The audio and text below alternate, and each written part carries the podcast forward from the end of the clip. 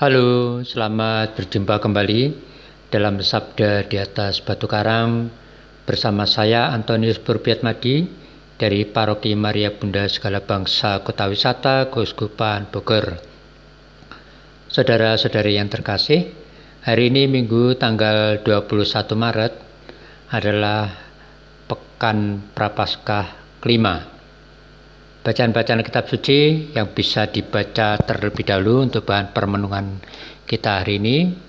Bacaan pertama diambil dari kitab Yeremia bab 31 ayat 31 sampai 34. Bacaan kedua dari surat Ibrani bab 5 ayat 7 sampai 9 dan bacaan Injil dari Injil Yohanes bab 12 ayat 20 sampai ayat 33. Renungan tertulis dapat saudara-saudari unduh atau baca dari laman Warta Paroki Maria Bunda Segala Bangsa www.mabuseba.org Tema renungan kita hari ini Gigih menemui Yesus.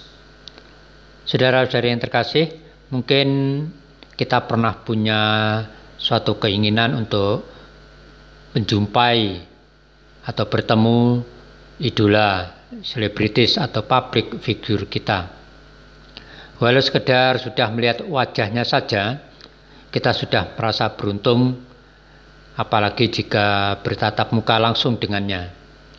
Melihat dari dekat wajah idola kita saja, sudah bisa kita jadikan bahan pembicaraan yang seru dengan teman atau buat pembicaraan di grup atau bikin status di medsos kita.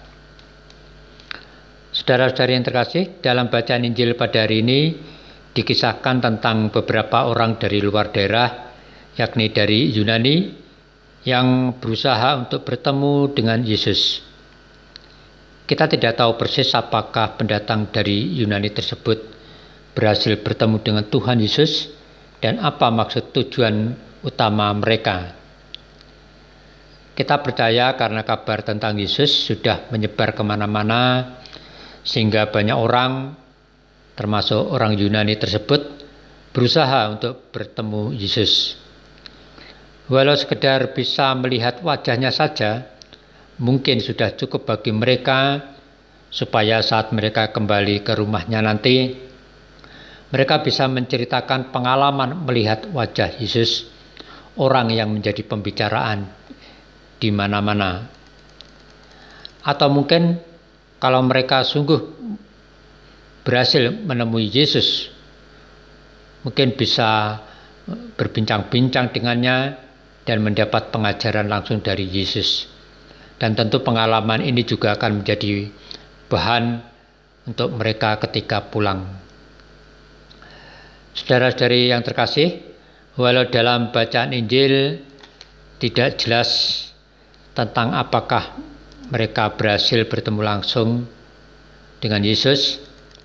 Namun yang jelas bahwa bacaan Injil pada hari ini membawa pesan iman kepada kita untuk mengerti bahwa Yesus menyatakan tentang penderitaan dan kematiannya.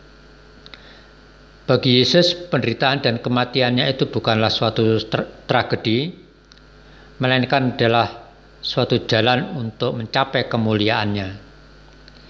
Melalui pernyataan itu, Yesus menjelaskan tentang maksud kedatangannya ke dunia dalam ketaatan kepada Allah Bapa dan mengajak mereka untuk percaya akan apa yang Yesus katakan. Namun, sebagaimana kita dengarkan dalam Injil Yohanes ayat 34, banyak orang tidak percaya karena mereka menganggap bahwa Mesias harus tetap hidup selama-lamanya. Saudara-saudari yang terkasih, dalam bacaan kedua, surat Ibrani menegaskan tentang ketaatan Yesus dalam menjalankan tugas perutusannya dari Allah Bapa. Dikatakan meskipun Yesus adalah anak Allah, namun Yesus mau belajar dalam menjalankan ketaatannya lewat penderitaannya untuk mencapai kesempurnaan ilahinya. Penderitaan dan kematiannya itu menjadi pangkal keselamatan yang abadi bagi semua orang yang taat dan percaya kepadanya. Ketaatan Yesus yang demikian itulah yang hendaknya juga menjadi dasar hidup iman kita untuk sungguh tetap setia kepada Tuhan, meski kita harus menghadapi tantangan dan penderitaan iman. Peristiwa penderitaan dan penyalipan Yesus mengajak kita untuk menyelami tentang ketaatan Yesus pada kehendak Allah Bapa. Dalam sikap ketaatan akan kehendak Allah itulah yang menjadikan biji gandum yang jatuh ke tanah dan mati, namun tumbuh dan menghasilkan buah-buah kehidupan baru bagi kita. Yesus menjalani tugas perutusan itu demi kehidupan kekal kita semua. Saudara-saudari yang terkasih, berkat sakramen pembaptisan kita menjadi murid dan pengikut Tuhan. Untuk itu menjadi suatu kewajiban iman kita bahwa sabda Tuhan hari ini, ia harus mengikut aku di mana pun aku berada itu berarti mengajak kita untuk mau menderita seperti Tuhan Yesus yang mengalami penderitaan, bahkan wafat di kayu salib. Saudara-saudara yang terkasih, kita memasuki minggu prapaskah pekan kelima yang adalah minggu terakhir sebelum kita masuk masa pekan suci. Menjelang masa akhir masa prapaskah ini, kita semua dipanggil untuk bertemu Yesus. Semoga melalui sabda Tuhan hari ini, kita seperti orang Yunani yang rindu dan berusaha dengan penuh iman untuk datang menemui Yesus. Kita ingin mendengarkan sabda Tuhan, ingin mendengarkan pengajarannya, dan ingin mendengarkan pernyataan tentang penderitaan dan wafatnya di kayu salib. Meski apa yang kemudian dilakukan oleh orang-orang Yunani itu tidak kita peroleh atau kita mengerti secara konkret, namun sebagai orang beriman kita berharap semoga kita juga memiliki sikap iman seperti mereka yang begitu gigih mencari jalan kehidupan kekal di dalam diri Yesus.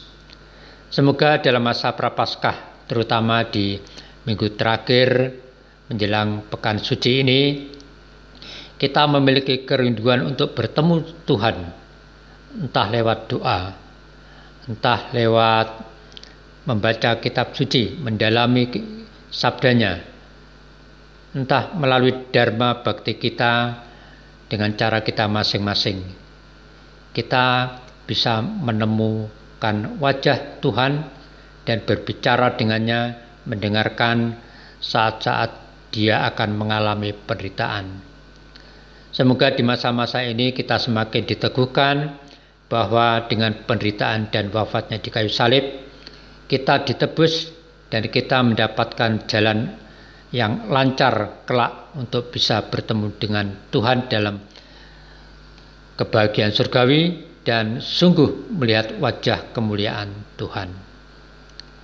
Semoga dalam masa prapaskah ini kita juga mau membersihkan diri kita dari keberdosaan sehingga kita pantas dan layak untuk melihat wajah Tuhan.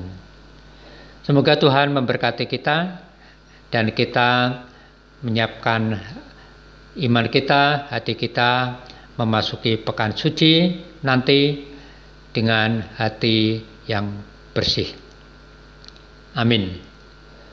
Saudara-saudari yang terkasih, sebagai umat beriman, mari kita tetap taat untuk setia dalam menjalankan protokol kesehatan, yakni rajin mencuci tangan, menjaga jarak ketika berhadapan dengan orang lain, selalu bermasker, dan hindari bepergian yang tidak perlu, dan juga hindari kerumunan banyak orang.